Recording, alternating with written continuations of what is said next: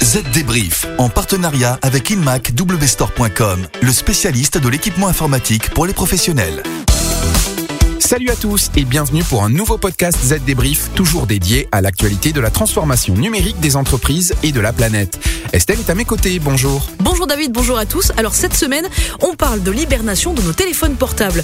Une étude nous apprend que les Français ont la fâcheuse tendance à faire des stocks de vieux smartphones inutiles et ce n'est pas une bonne nouvelle pour Dame Nature. Toujours à propos de téléphone mobile, désormais chez McDonald's, plus besoin de chercher une prise pour recharger en électricité. On vous dit pourquoi dans un instant. Et on parlera aussi de la riposte des États-Unis face à la taxe française spéciale GAFA, d'un gros bug qui risque de coûter cher à la société HPE et on vous donnera toutes les clés pour bien choisir votre souris. Quel programme? Allez, le Z débrief, c'est parti. Les dernières infos.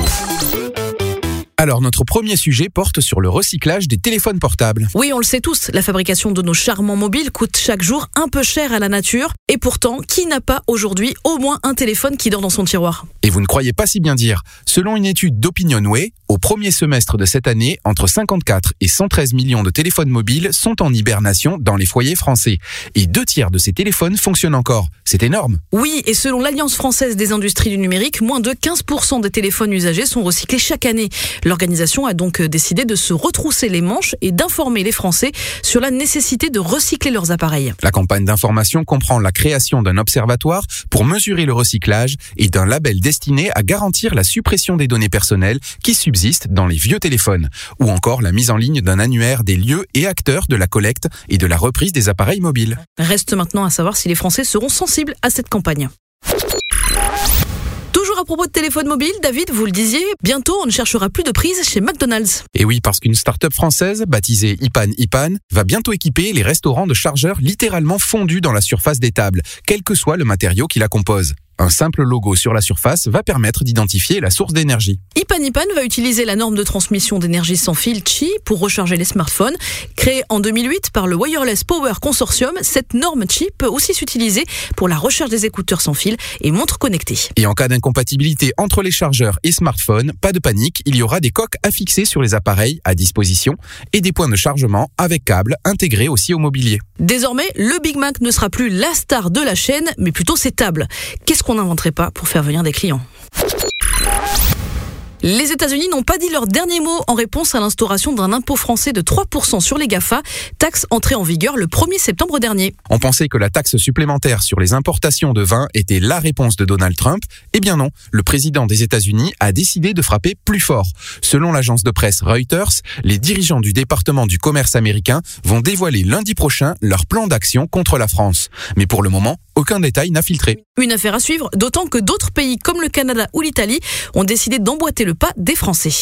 Allez, on va parler chiffres et conseils pratiques juste après la pause. Vous êtes commerçant, consultant? Vous travaillez dans l'événementiel Dans l'immobilier? Avec le programme Try and Share d'Acer for Business, trouvez le PC portable qui vous correspond en bénéficiant des retours de professionnels plurisectoriels qui ont testé les produits et donnent leur avis.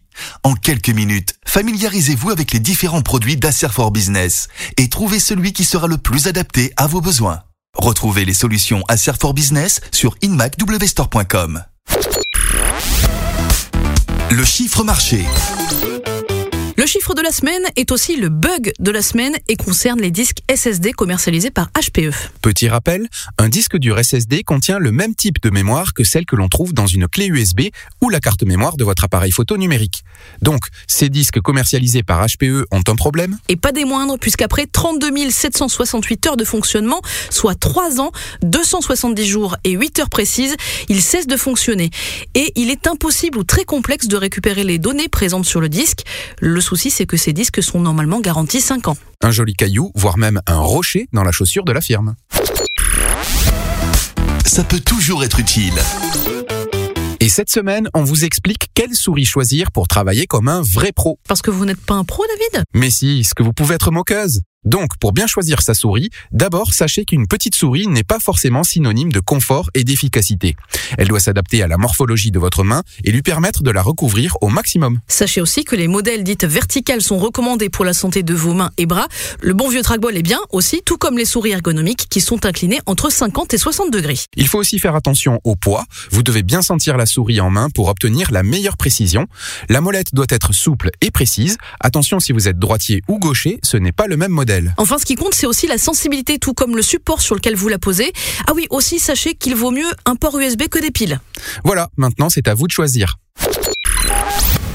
Allez, ZDNet, c'est terminé pour cette semaine. On se retrouve dans 7 jours. À la semaine prochaine.